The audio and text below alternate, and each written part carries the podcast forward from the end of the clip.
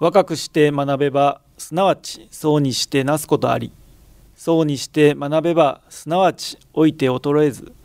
老いて学べばすなわち死して朽ちず。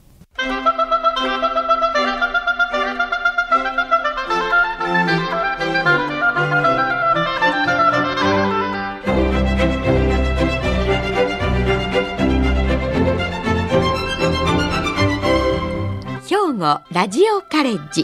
今朝の俳句。市内打つ声高らかに子どもの日。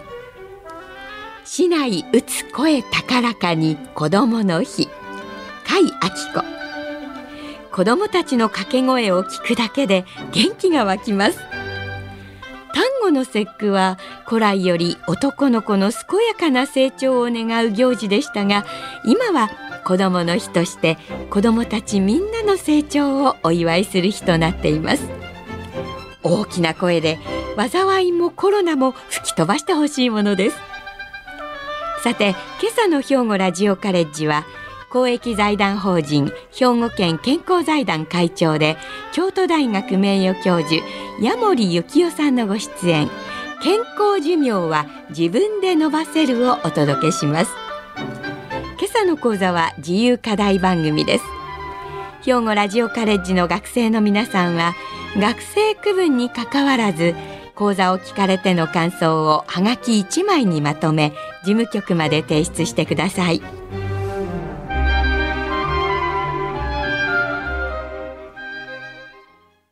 いよいよ人生ひゃくさい時代になったと言われます。で、健康ここでひゃくさいを迎えられるかどうかということが、実は毎日の食べ方次第で健康寿命は自分で伸ばせるということが分かってまいりました。皆さんよくご存知のように、日本人は世界でも誇る長寿でございます。女性はなんとはちじゅうななさいでせんきゅうひゃくはちじゅうろくねん以来世界のトップランナーなんですね。男性もはちじゅういっさい、平均男女平均しますと世界ではちじゅうよんさいと言いますと世界第一なんですね。で、ところが問題があります。この平均寿命は世界一なんですが、実際健康で生きれる時代というのは、自立性を持って暮らせる時代というのは、はちじゅうよんさいよりもじゅっさい短いななじゅうよんなんですね。で、実は脳卒中も骨粗しょう症も食べ方上手であれば防げるということが分かってまいりました。それがはっきり分かりましたのはですね、実は私ども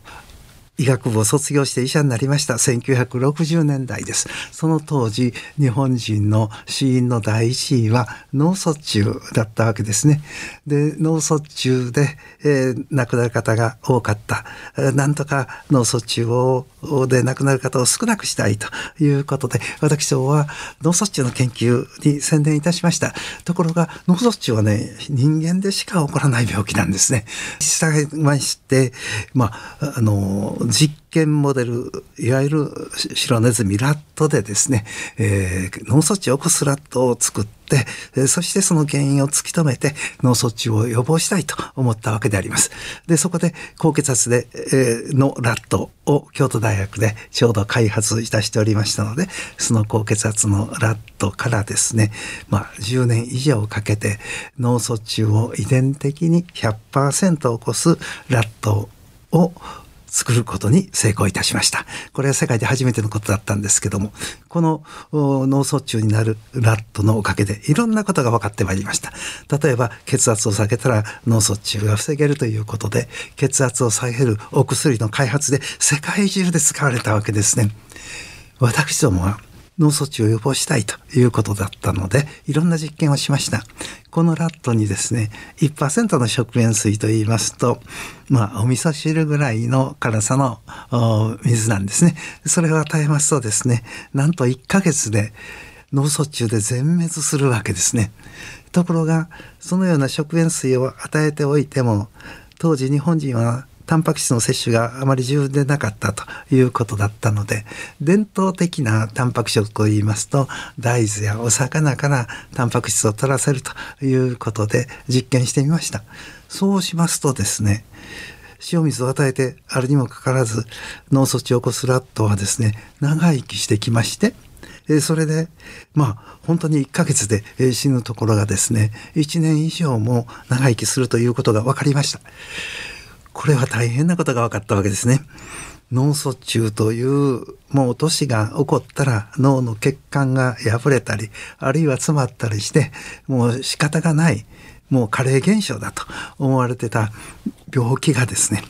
食べ物で予防できるんだということが分かったわけですね。しかしそれは単にネズミの実験動物の話かもしれない。それがなんとか人間でも応用できないかということで私ども ダブリューエイチオー 世界保健機関に申請いたしまして、世界中の人がどのような食べ物を食べていると健康で長生きできるのかということを調べるということで、せんきゅうひゃくはちじゅうにねんにそのような会議で申請いたしまして、はちじゅうごねんにそれでは世界中でその栄養と脳卒中はじめ血管系の病気、寿命を決定する血管系の病気の関係を調査してよろしいという許可が得ました。この調査はですね、私どもその当時まで栄養調査というと昨日何食べましたかという聞き取り調査だったんですね。その聞き取り調査ではですね、これは正確にわからない、世界中の人を相手に調べるわけですから、そこでですね丸いちにちにじゅうよじかんの尿おしっこを集めるということを決断いたしました。えー、そして正確に何を取っているかは尿で反映するわけですから、尿を分析してその食べているものをはっきり証明したいということだったんですね。そこでですね、私どもは簡単な装置をにねんかんかかって開発しました。それはビールのジョッキ台のカップでありまして、二重底に立ってましてね、上の部分に排尿しまして、ワンタッチでボタンを押しますと、よんじゅうぶんのいちの尿が下に溜まるという非常に簡単な装置なんですね。この装置ができたからこそですね、マサイ族からチベット族まで世界中ろくじゅういちちいきの方々の協力を得て、にじゅうよじかん、丸いちにちのおしっこを集めて合計いちまんよんせんにん以上の人の尿を集めることができました。で、このどのような年齢の方に尿を集めるかということは随分考えました。そして遺伝的な素因があっていろんな環境因子を受けて血圧が上がって、えー、成人病と言われていた当時の、ね、高血圧とか糖尿病とかが始まるその時期が、まあ、ごじゅうだいの前半だということで、世界中でごじゅうだいの前半の人をいち地域男性ひゃくにん女性ひゃくにんを目標ににじゅうよじかんの尿を集めさせていただきました。で、そこで私どもせんきゅうひゃくはちじゅうごねん以来世界を回り始めたわけでございますが、マサイ族に参りました。それはマサイ族では高血圧がほとんどないと言われていたのに本当にそうかどうかということであります。そこで血圧を測り始めました。車サイ族も車サイ族も皆正常血圧なんですね。それで私どもはアフリカは道が悪いですから自動血圧計を開発して血圧を正確に測るために持ってったわけですが、その血圧計がガタガタ道を走ってる間に壊れてしまったんじゃないかと思って自分の血圧を測ったらえらく高いのでびっくりしました。その血圧はちゃんと高い血圧も測れてたわけですね。で、それで分かったことは高血圧にならない理由であります。それは丸いちにちにじゅうよじかんの尿を集めていただいたからこそ分かったわけですね。マサイ族の尿には塩分塩が全く入っておりませんでした。マサイ族は当時塩を持ってなかったのです。で、たくさん主食のようにして牛のミルクを飲みます。そのミルクの中のナトリウムを塩分に換算しますとたった にてんごグラムいちにちに塩分をとってました。と言いますのは自然のものを生きとし生けるものは要するにナトリウムが必要なわけですね。食塩の成分であるナトリウムが必要だ。だから食べ物を食べてると必然的に最小限でも にさんグラムの塩塩分は尿に出てくるわけです。で、そういう生活だと高血圧にはならないんだと。塩を取らないと高血圧にならないんだということが分かりました。一方ですね、チベットの方々、これは血圧を測りますとにひゃく以上の高血圧重症の高血圧ですね、そういう方々が多かったのです。で、尿を調べますと、なんと塩分がいちにち じゅうろくグラム 平均して取っておられるということが分かりました。このようにいたしまして、世界中を調べましてろくじゅういちちいきです。それで塩分の取り方と高血圧が起こって脳卒中で亡くなられます、その関係を調べてみました。そうすると見事な関係が得られました。塩分を取りすぎてると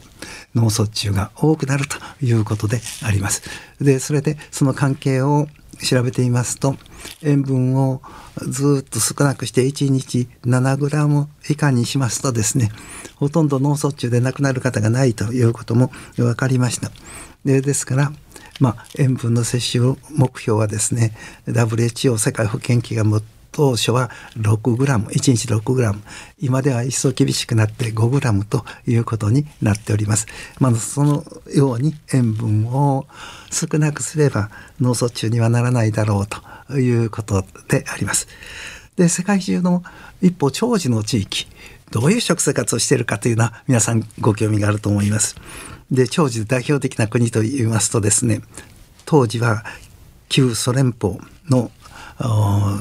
一部でございました。今ではジョージアという国になっております。ジョージアの方々はひゃくさい老人の方がお元気で暮らしておられるということで調査に参りました。そこの食生活なんですが、ジョージアといえばですね、黒海、えー、ですね、黒海ブラックシーの沿岸にある国で亜熱帯の国なんであります。しかし冬は大変厳しいわけでございまして、まあ、保存食を食べます。で、そんなことでですね、塩分は案外高かったわけですが、しかし豊かに取れる野菜果物をふんだんに食べてるということが分かりました。野菜果物の中にはカリウムが多いんですね。カリウムは食塩ナトリウムを腎臓から追い出してくれますので、まあ、食塩の害を打ち消すということですね。もう一つ長寿の食卓で注目されてましたのはですね、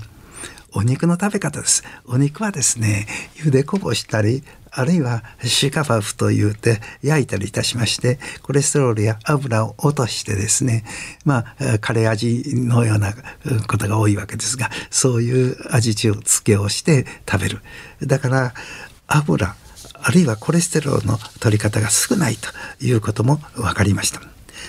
そうしますとですね、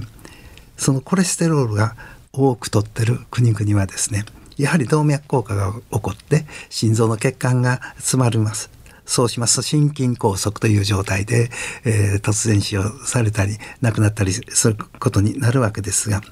この心筋梗塞の死亡率とコレステロールとの関係が分かりました。これは世界各国で調べますと、やはりコレステロールが多いとですね、心筋梗塞も多くなって、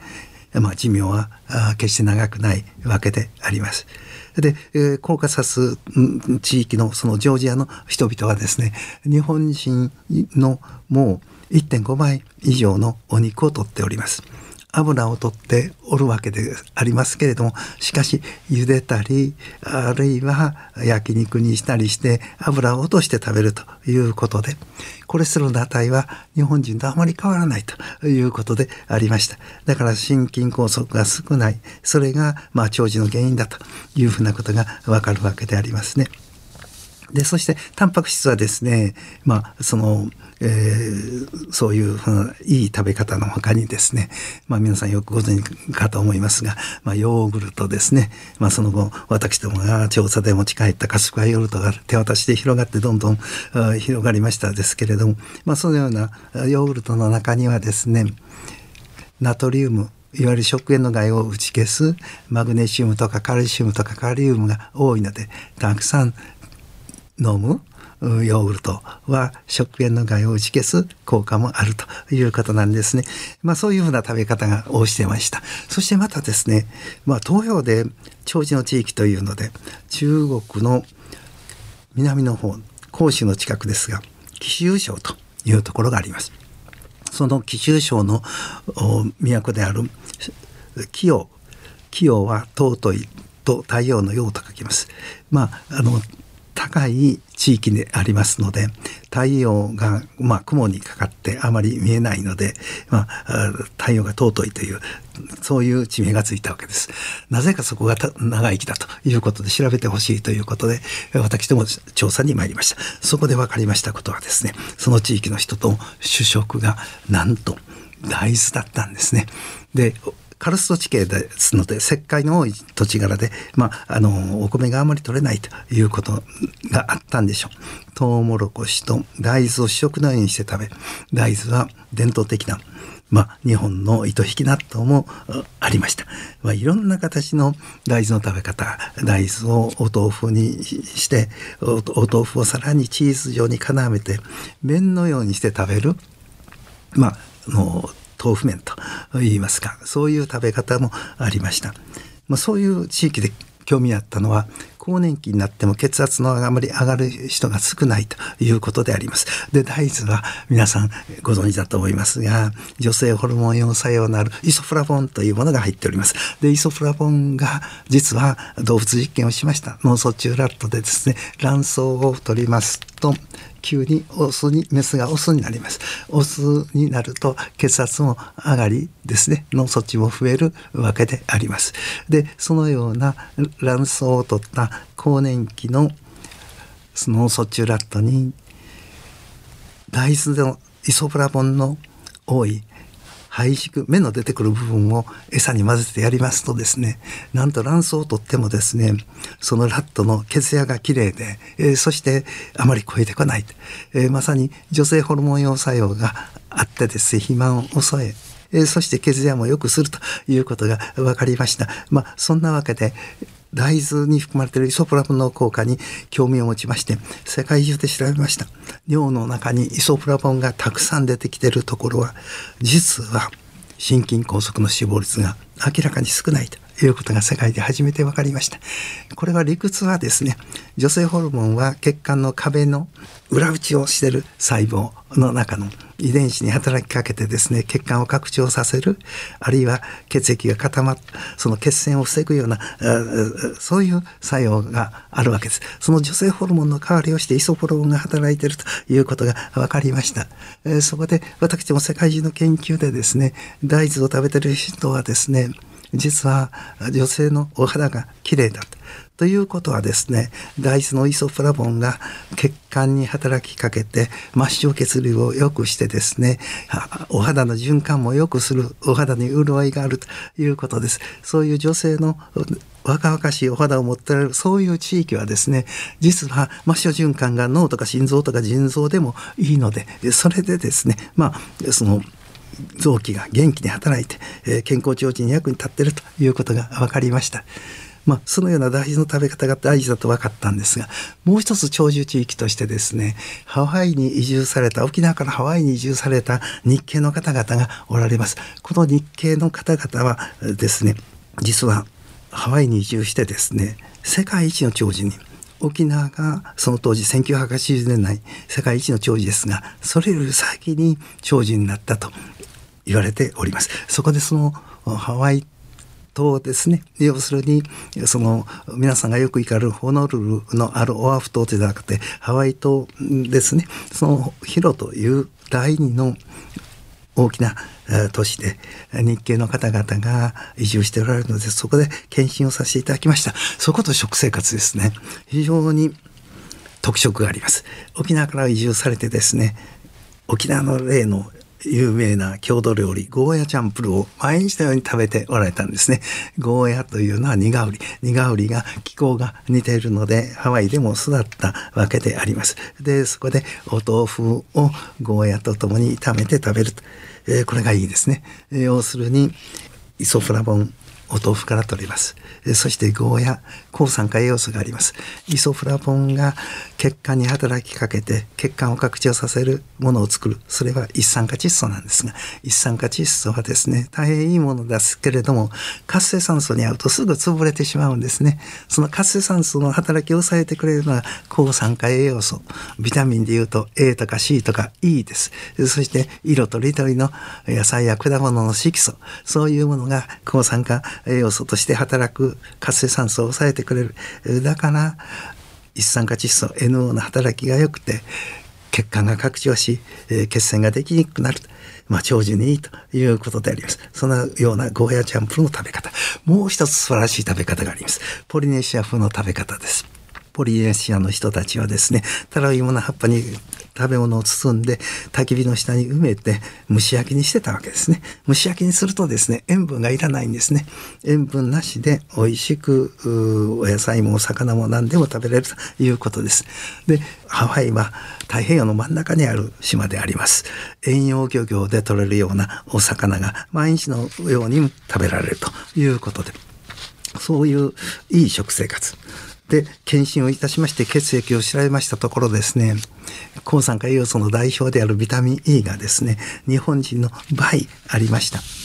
そしてまたお魚を毎日のように食べられるということですね。尿の中のお魚の成分タウリンというものを測りますと、お魚がどれだけ取れてるか分かるんですが、これが大変多く尿中に出てきているということも分かりました。また血液を調べますとですね、お魚由来の ディーエイチエー なんかの油もきちっと入っているということが分かりました。そこでですね、いよいよ世界中で本当にこうした長寿地域の特色のある食事ができているかどうか、尿で調べたら分かるということになったわけです。で、日本人の尿を世界中の方々、ろくじゅういち地域の方々の尿と比べてみました。そうしましたら特色がはっきり分かりました。日本人の尿の中には大豆の成分であるイソプラボンとお魚の成分であるタウリンがともに最も多く出てきているということであります。で、そこでですね、世界中の調査した人たちを大豆の少ない人から多い人までごぶん割、魚の少ない人から多い人までごぶん割したしまして ごかけるご のにじゅうごぶん割、にじゅうごのグループに分けます。そうしてですね、そのグループの中の日本人の割合を調べてみたんです。そうしますと、大豆魚を一番よく取っているにじゅうごぶんのいちの中の日本人の割合がなんときゅうわりでした。そして大豆魚を最も取ってないどちらもゼロというパーセントというふうなグループの中で日本人はゼロでした。まさに和食の特色は大豆魚を共に取っているということにあると分かりました。そして先にお話しましたように、大豆のイソプラボンあるいはお魚のタウリンが多いと心臓死が少ないということが世界中で分かっておりましたので、世界中で日本人の魚大豆を取る食事をするとですね、心臓死が少なくなるということです。まさに日本は先進国の中で最も心筋梗塞の死亡率が低い国なんであります。ですからこそ、心筋梗塞が低いからこそですね、日本人の長寿、世界一の長寿が保たれているということが分かりました。そのようにして日本人の長寿はですね、大豆魚で支えられているということが分かりました。そしてもう一つ分かったことはですね、兵庫県民の方々のご協力で分かったことです。大豆魚の少ない人と一番多く取ってる人とさん等分して分けますと、一番多く取ってる人はですね、なんと動脈硬化を防ぐ善玉コレステロールが明らかに多いと分かったんです。善玉コレステロールはですね、動脈硬化を抑えてくれるわけです。で、その善玉コレステロールの多くなり方はですね、大豆魚を取ってない人に比べますといちわり程度多いんですね。実は善玉コレステロールがいちわり多いというのは女性の特色なんですね。女性と男性と比べますと、女性は男性に比べて善玉コレステロールがいちわり多い。だから動脈硬化が進行がゆっくりしてて、男性よりもゆっくりしてて、心臓死なんかも男性の半分程度であります。で、そして持病もですね、男性よりも日本人の場合もそうですが、ろく、ななねん長くなっているということであります。持病の差は男女の差でもありますし、これは遺伝的に決まっていることなんです。しかしながら、魚大豆をしっかりとると、その善玉コレステロールが低い男性でも女性並みに高くなるということは、遺伝を超える力が栄養にあるということが見事に証明されたわけであります。ですから、まあ、そのようにして食べ物が遺伝を超える作用があるということで、しっかり大事で魚を取ることが大事だという大変いいことが分かったんです。そこで最後に申し上げたいのは、和食はとにかく適塩でお肉や大豆を取って、そして食塩の害を防ぐような野菜果物をしっかりとるというふうなことをしますと、適塩の食生活で高血圧から脳卒中になるのが防げるということで、まさに長寿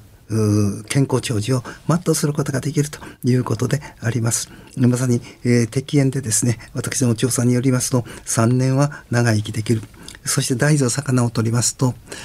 その善玉コレステロールも増えますなどでろく、ななねんの長生きができる。まさに健康寿命はですね、そうした適塩の和食でじゅうねんは伸ばせるということが分かりました。そういう食生活ができてるかどうかということはですね、毎日毎日のその食事のチェックというのを世界中でやってきましたように、尿でやりますと分かりますので、その良い食生活をしているということを確かめながら、その健康長寿にふさわしい食生活を続けていただいて、元気なひゃくさいを迎えていただきたいと期待いたしております。ご清聴ありがとうございました。今朝は兵庫県健康財団会長、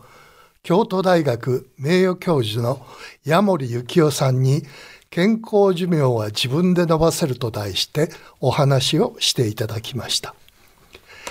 平均寿命と健康寿命の差がおよそじゅうねんあるとされている中で、食生活の改善に努めることにより健康を維持できるというお話でした。塩分を控えめにし、大豆や魚をよく摂ることにより健康が保たれるのは、いわゆる和食のメリットだということなんでしょうか。かつてお話をしていただきました鎌田実先生も、あの長野県を長寿ナンバーワンにした原動力は塩分を抑えるということでした。そして今日のお話に出てきた摂取した塩分もある程度は帳消しにできる栄養素の話は目から鱗でした。いずれにせよ食はバランスだということですね。とても参考になりました。今朝はこの辺で失礼します。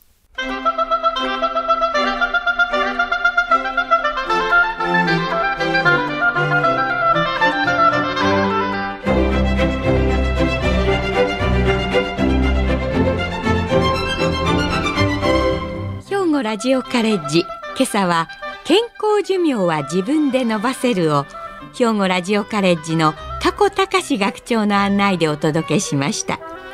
来週は神戸大学だいじゅうごだい学長藤沢雅人さんで、患者さんにも医療者にも優しいロボット支援手術を予定しています。さて、ここでお知らせです。来るごがつじゅうさんにち金曜日に兵庫ラジオカレッジの文芸祭を開催します。申し込みをされていなくてもご参加いただけます。ごぜんじゅうじから。会場は東加古川にある稲美野学園大講堂です。学生の皆さんはどうぞご出席ください。この番組は兵庫県生きがい創造協会の提供、公益財団法人井上記念会の協賛でお送りしました。